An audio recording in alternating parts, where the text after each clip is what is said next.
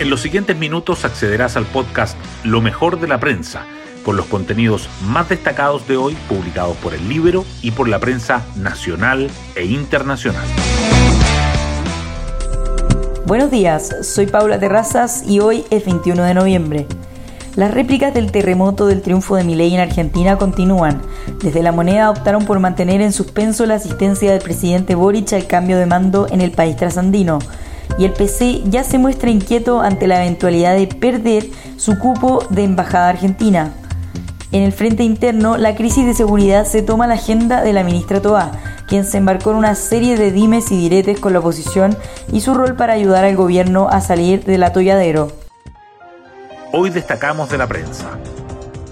Argentina. Javier Milei confirma un gobierno de cambios profundos en medio de una transición compleja. El presidente electo reitera que privatizará medios estatales, la aerolínea nacional y petrolera IPF, mientras empiezan a surgir nombres para el gabinete. Los mercados celebran el resultado electoral, pero expertos alertan sobre los desafíos del nuevo mandatario. En Chile, el gobierno se enreda con la presencia de Boric en el cambio de mando y la designación del embajador. CEP 62% de encuestados aún no ha tomado decisión de cómo votar en el plebiscito constitucional. El sondeo realizado entre septiembre y noviembre muestra que el 8% dice que votará a favor y 30% en contra. También evidencia que el proceso constitucional golpeó la imagen del Partido Republicano y su líder José Antonio Cast. El presidente Boric, en tanto, mantiene 26% de aprobación y 61% de rechazo. Además, crece la percepción de que la situación económica empeorará y la corrupción ha aumentado. Toa falla en intento de sumar a Chadwick a mesa de seguridad y oposición escala críticas. El exministro acusado constitucionalmente en 2019 por las fuerzas que ahora son gobierno fue invitado sorpresivamente a una reunión en La Moneda con ex autoridades para abordar la crisis de delincuencia, causando extrañeza y malestar en la derecha.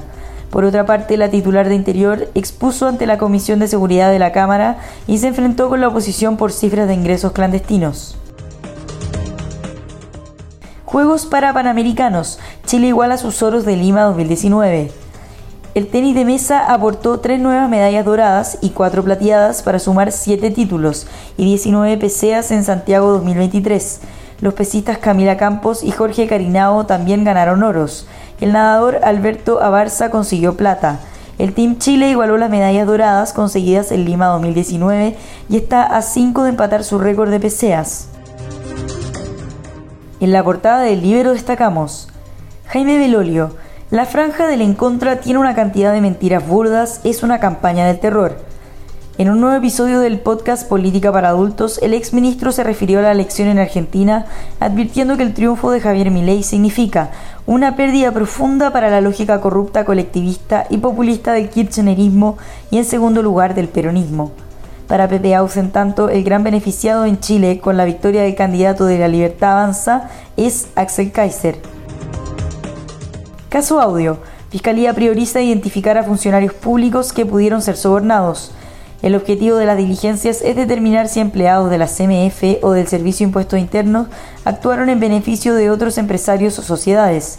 Ayer ambas entidades defendieron su actuación en el Senado y detallaron el avance de investigaciones internas. Mejores datos del tercer trimestre reviven opción de evitar caída del PIB en 2023. El Banco Central reportó un crecimiento de 0,6% en el lapso julio-septiembre, además de revisar al alza cifras negativas del primer y segundo trimestre. Ahora las proyecciones del mercado para el cierre del año oscilan entre 0,3% y más 0,2%.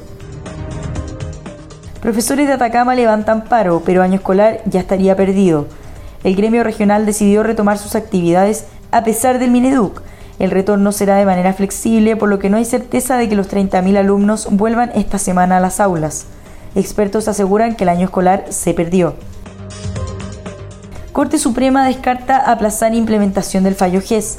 El máximo tribunal declaró no al lugar el recurso de aclaración presentado por la Superintendencia de Salud.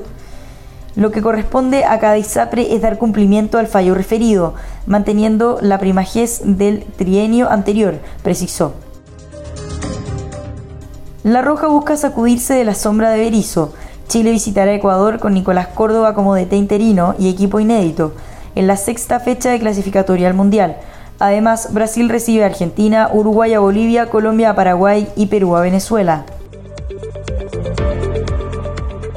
Y así llegamos al fin de este podcast donde revisamos lo mejor de la prensa. Que tengan un excelente día.